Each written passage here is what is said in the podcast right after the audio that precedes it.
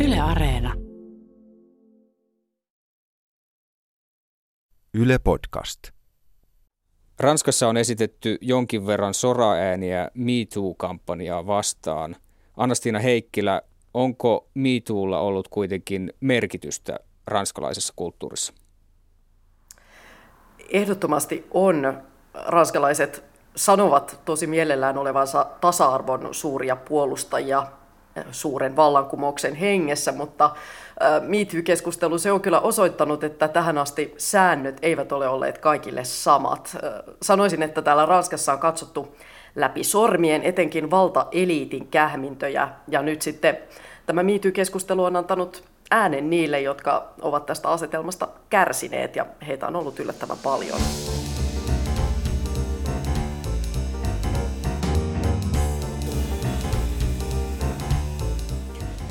Tämä on Mistä maailma puhuu podcast. Minä olen Pekka Vahvanen ja vieraani on tänään Ylen Pariisin toimittaja Annastiina Heikkilä. Tervetuloa Annastiina. Kiitos. Kohtaatko sinä enemmän ahdistelua Pariisissa vai Helsingissä? No onneksi en enää suuremmin kummassakaan kaupungissa, mutta kyllä mä täällä Pariisissa huomaan käveleväni esimerkiksi nyt jossain metrotunneleissa niin tietyllä tavalla, sillä tavoin tosi tiukasti ja katse määrätietoisesti horisonttiin suunnattuna, koska olen huomannut, että silloin kaikenlaiset ei-toivotut lähestymisyritykset, ne vähenevät, kun minulla on selvä suunta. Öö, mutta että tuollaista varsinaista ahdistelua, ikävää ahdistelua, niin sitä tapahtui lähinnä ollessani alaikäinen, eli kauan ennen tätä koko MeToo-heräämistä. Ja näin aikuisena olenkin ajatellut, että nuo minuakin nuorena ahdistelleet tyypit niin varmasti etsivät juuri puolustuskyvyttömiä, e- esimerkiksi tosi nuorilta vaikuttavia kohteita tälle häirinnälleen. Ja, ja siitähän tässä koko MeToo-keskustelussa on ollut täällä Ranskassakin pitkälti kyse, eli juuri näistä valta-asetelmista ja sitten taas niiden väärinkäytöstä. Aivan. Seksuaalista häirintää vastustava MeToo-kampanja tai liike on ollut hyvin vahva kulttuurinen ilmiö, varsinkin länsimaissa edellisen kahden ja puolen vuoden aikana. Ranskassa kuitenkin moni näkyvä naishahmo on ilmaissut epäilyksensä sitä kohtaan. Millaisia argumentteja he ovat esittäneet MeToota vastaan? Joo, ulkomailla etenkin siis valtavasti julkisuutta sai tämä niin kutsuttu sadan naisen manifesti, jonka allekirjoittajina oli useita tunnettuja kulttuurivaikuttajia, kaikkein tunnetuimpana tähtinäyttelijä Catherine Deneuve ja ää, nämä naiset he ilmaisivat huolensa ranskalaiseen kulttuuriin kuuluvan ritarillisuuden ja romantiikan katoamisesta MeToo-liikkeen ylilyöntien seurauksena ja, ja vertasivat myös koko tätä MeToo-liikettä noita vainoihin. Öö, no, on ehkä hyvä huomata, että, että vaikkakin tämä Denövin ja kumppanien manifesti sai hirveästi mediahuomiota, niin se ei edustanut ranskalaisten naisten enemmistön kantaa. Kyselyiden mukaan vähän yli puolet ranskalaisista naisista piti MeToo-liikettä ihan hyödyllisenä ja, ja kokemukseni mukaan etenkin alle sanotaan alle 45-vuotiaat isoissa kaupungeissa asuvat naiset kannattivat MeTootä hyvinkin yksimielisesti. Ja toisaalta täällä Ranskassa on myös aika tyypillistä, että ahdistelusta syytetyt vallakkaat miehet, niin he ovat aina saaneet puolustajikseen Ranskan kulttuuriseen tai taloudelliseen eliittiin kuuluvia naisia. Ja moni ehkä muistaa vaikka tapaus Dominic Strauss-Kahnin hotellisiivoja syytti aikana raiskauksesta tuolloista kansainvälisen valuuttarahaston pomoa ja ja Strauss-Kahn sai etenkin alkuvaiheessa täällä Ranskassa tosi paljon puolustajia ja tosi paljon myös niin kuin samaan ikään kuin valtaeliittiin kuuluvia naisia. Ja ehkä niin kuin näen hieman, hieman samaa myös tässä Denövin ja kumppanien äh, hätähuudossa, että, että ehkä siinä lopulta oli, oli just kyse siitä, että tietty niin kuin ranskalainen eliitti puolusti niitä omia sääntöjään. Niin Deneuve on sanonut muun muassa seuraavasti, raiskaus on rikos, mutta viettelyyritykset eivät, vaikka ne olisivatkin sinnikkäitä ja kömpelöitä. Ranskassa oikeus on myös asettanut rajoja MeToo-liikkeen toiminnalle. Viime syksynä oikeus tuomitsi Ranskan MeToo-liikkeen tai Balance ton Poor-kampanjan aloittaneen toimittajan Sandra Müllerin kunnianloukkauksesta 15 000 euron sakkoihin. Minkälainen tapaus tämä oli? Joo, Sandra Müller, hän, oli, hän on tosiaan New Yorkissa asuva ranskalaistoimittaja, joka aloitti tämän koko niin ranskankielisen version Me Too-liikkeestä, eli Balance ton Port-kampanjan. Se suomentuu suurin piirtein, että käräytä sikasi. Ja Müller itse näytti tässä niin kuin ensimmäisenä mallia, ja hän käräytti häntä ahdistelleen TV-pomon julkaisemalla useita Twitter-viestejä, joissa syytti nimeltä mainiten tätä miestä epäsopivasta ehdottelusta. Ja Yhdysvalloissa Müller päätyi sitten Time-lehden erikoisnumeron kanteen yhtenä esimerkkinä MeToo-liikkeen rohkeista puuhanaisista ja Ranskassa sitten taas puolestaan raastupaan. Ja hänet tosiaan tuomittiin viime syyskuussa maksamaan 15 000 euron korvaukset kunnianloukkauksesta. Parisilainen tuomioistuin linjasi, että Müller ei olisi saanut julkaista miehen nimeä, eli Müller ylitti siis tuomioistuimen mukaan sananvapauden rajat ryhtyessään tällaiseen henkilökohtaiseen hyökkäykseen. Eli tämä tuomio sai tietenkin hyvin paljon julkisuutta täällä, täällä Ranskassa. Ja käsittääkseni oikeuden mukaan kyseessä oli pelkästään yksi tällainen iskuyritys, lähettelyyritys tältä TV-pomolta. Joo, tässä just tietenkin tulkittiin niin kuin teon ja sitten tämän syytöksen välistä suhdetta ja, ja katsottiin, että, että tämä teko ei ollut niin merkittävää, että, että olisi ollut tällaiselle henkilökohtaiselle ää, sy- syytökselle ää, niin kuin kunnon perusteita ja, ja siksi, siksi tämä tuomio. Kritiikistä ja jonkinasteista ylilyönneistä huolimatta tosiaan valtaosa ranskalaisista naisista ja lähes puolet miehistä on MeToo-liikkeen takana ja institutionaalisella tasolla muutoksia on tapahtunut. Toissa vuonna esimerkiksi tuli voimaan laki, joka antaa poliisille mahdollisuuden antaa kadulla tapahtuvasta seksuaalisesta häirinnästä rikesakon. Miten sitä on sovellettu tätä lakia käytännössä ja minkälaisesta käytöksestä näitä sakkoja annetaan? Joo, tämän uuden lain mukaan naisiin kohdistuva uhkailu, häirintä, esimerkiksi sinnikäs seuraaminen julkisella paikalla on kiellettyä ja, ja poliisi voi kirjoittaa siitä saman tien sakon. Öm, ja aluksi täällä moni epäili, että rajanveto sallitun ja ei-sallitun käytöksen välillä olisi tässä aika hankalaa, että mihin me vedetään raja, missä menee niin kuin, öm, häirinnän ja ei-häirinnän raja. Ja sitten sen takia tämä koko laki jäisi kenties kuolleeksi kirjaimeksi, eli, eli tämmöiseksi niin kuin hallituksen viestiksi, jota kuitenkaan ei, ei niin kuin juuri noudatettaisi. Mutta kyllä tarvetta on mitä ilmeisemmin ollut, sillä poliisit, Ranskan poliisit kirjoittivat heti lainastuttua voimaan useita satoja rikesakkoja erityyppisestä häirinnästä. Että, ja kyllähän täällä Ranskassa nyt tosi paljon siitä, just tästä katuhäirinnästä on puhuttu, että, että monet ranskalaiset naiset kokevat ongelmana sen, että niin kuin kaduilla häiriköidään niinkin yleisesti. Ja tästä laista on toivottu siihen nyt niin kuin selkeää signaalia, että käytöksen pitää muuttua. Mitä muita naisten itsemääräämisoikeutta edistäviä lakimuutoksia Ranskassa on viime aikoina tullut voimaan? No Ranska ovat puhuttaneet kovasti alaikäisiin kohdistuneet seksuaalirikokset. Suojaikäraja täällä on 15 vuotta, mutta käytännössä tuomioistuimilla on ollut hyvin vapaat kädet tulkita, onko kyse ollut raiskauksesta vai suostumuksellis- suostumuksellisesta teosta. Ja julkisuudessa oli MeToo-liikkeen niin vanavedessä muutama aika karmea tapaus, jossa vaikka 30-vuotias mies ei saanut tuomiota seksistä 11-vuotiaan lapsen kanssa, kun ei ollut pystytty ihan selkeästi osoittamaan, että uhri olisi niin kuin yrittänyt kieltäytyä, vaikka tosiasiassa oli aika ilmeistä, että uhri oli ollut niin kuin sellaisessa shokkitilassa, mm. että, että ei kyennyt puolustautumaan. Ja tätä lakia muutettiin nyt sitten jokin aikaa sitten niin, että raiskauksesta syyttäminen on alle 15-vuotiaan kohdalla aiempaa helpompaa. No, monet olisivat toivoneet, että niin kuin seksi alle 15-vuotiaan kanssa olisi luokiteltu automaattisesti raiskaukseksi, niin kuin monessa muussa maassa.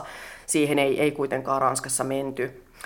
No toinen asia, joka täällä on etenkin, sanotaan viimeisen puolen vuoden aikana ollut tosi paljon julkisuudessa, on lähisuhdeväkivalta ja se, kuinka ranskalaiset viranomaiset ovat suhtautuneet naisten huoliin aika vähätellen sellaisissakin tapauksissa, joissa sitten nykyinen tai entinen kumppani on myöhemmin tappanut tämän kyseisen naisen.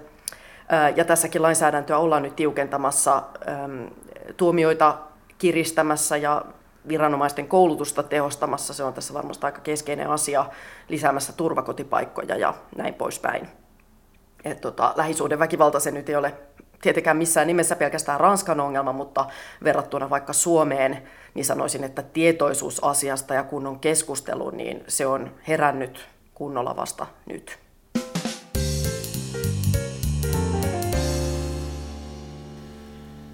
Itse symppaan täysin Denön näkemyksiä siltä osin, että miituun ei pitäisi johtaa siihen, että iskuyritykset aletaan nähdä osana jonkinlaista seksuaalisen väkivallan jatkumoa.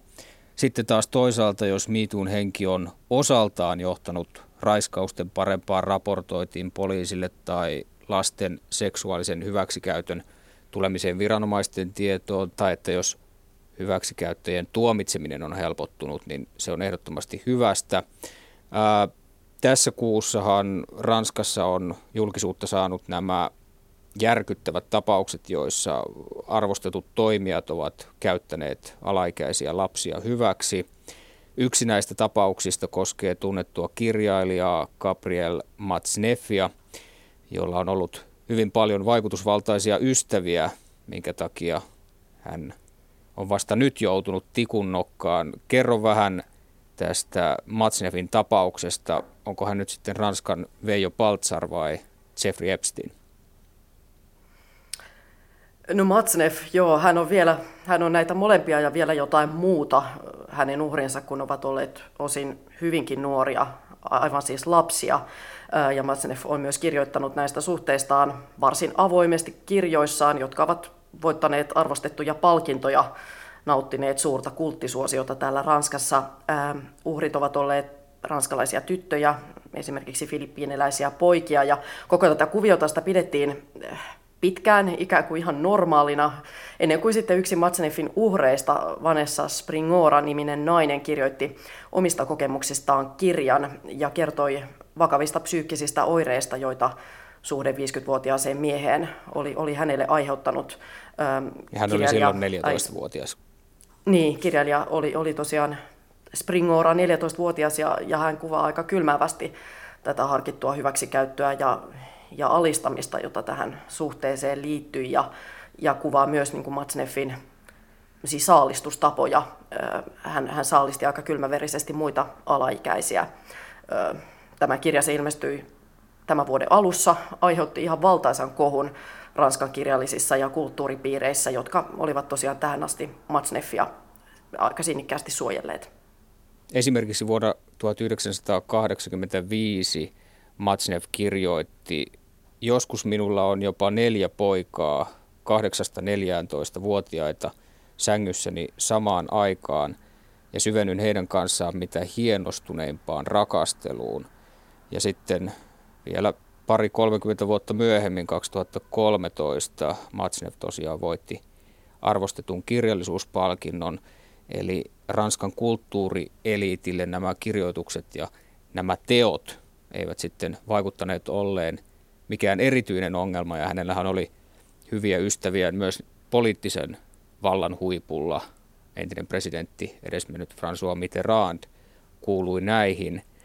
Voidaanko sinusta Anna-Stiina sanoa, että Ranskassa on ollut keskimääräistä pedofilia myönteisempiä asenteita?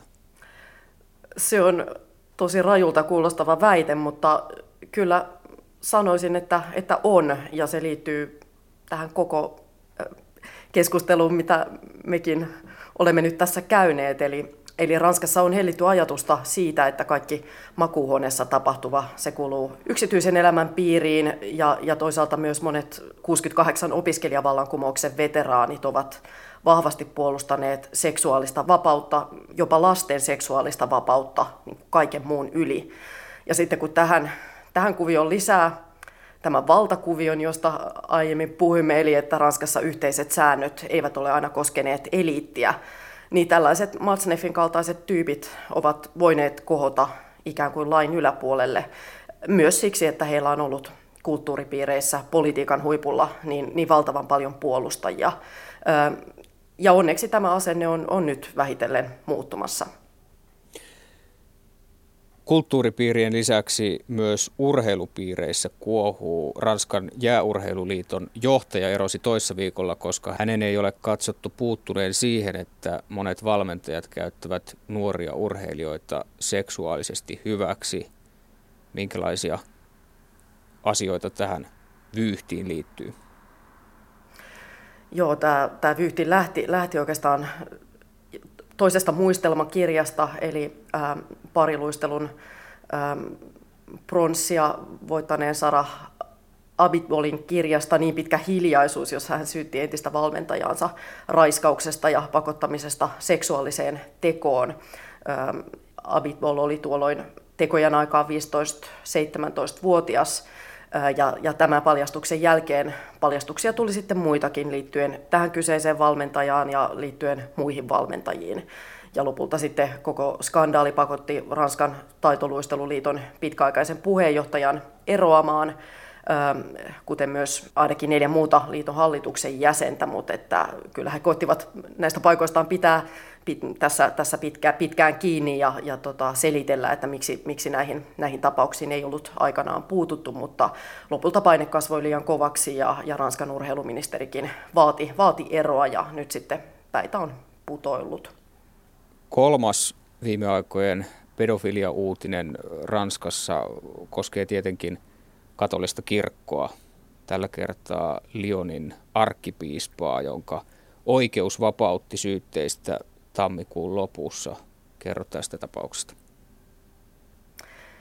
Tämä arkkipiispan oikeusjuttu, se liittyy ranskalaispappiin nimeltä Bernard Preino, jonka syytetään hyväksikäyttäneen kymmeniä lapsia 80-luvulta lähtien ja kymmeniä partiopoikia tarkemmin sanoen. Ja näiden uhrien mukaan niin arkkipiispa tiesi näistä papin teoista ja peitteli niitä – mutta sitten taas oikeudessa arkkipiispa sanoi saaneensa tietää näistä papin teoista vasta, vasta muutama vuosi sitten ja nyt sitten sai lopulta vapauttavan tuomion, vaikka, vaikka tässä kyllä itse asiassa vielä tämä oikeustaistelu hieman, hieman tässä jatkuukin, mutta Ranskassa tai katolinen kirkkohan on ollut hyvin vahvasti esillä useissa tämän kaltaisissa vakavissa hyväksikäyttöepäilyissä ja, ja on, on hyvin selvää, että pappeja on täällä suojeltu ja rikoksia on peitelty ja, ja, ja näiden tapausten tutkiminen, niin siihen nyt kyetään vasta niin kuin vuosikymmenten jälkeen ja, ja vaikea se tuntuu olevan nytkin. Ylen Pariisin toimittaja Anna-Stiina Heikkilä, miten tästä eteenpäin? Miltä näyttää seksuaalisen häirinnän ja seksuaalisen väkivallan vastaisen taistelun tulevaisuus siellä Ranskassa?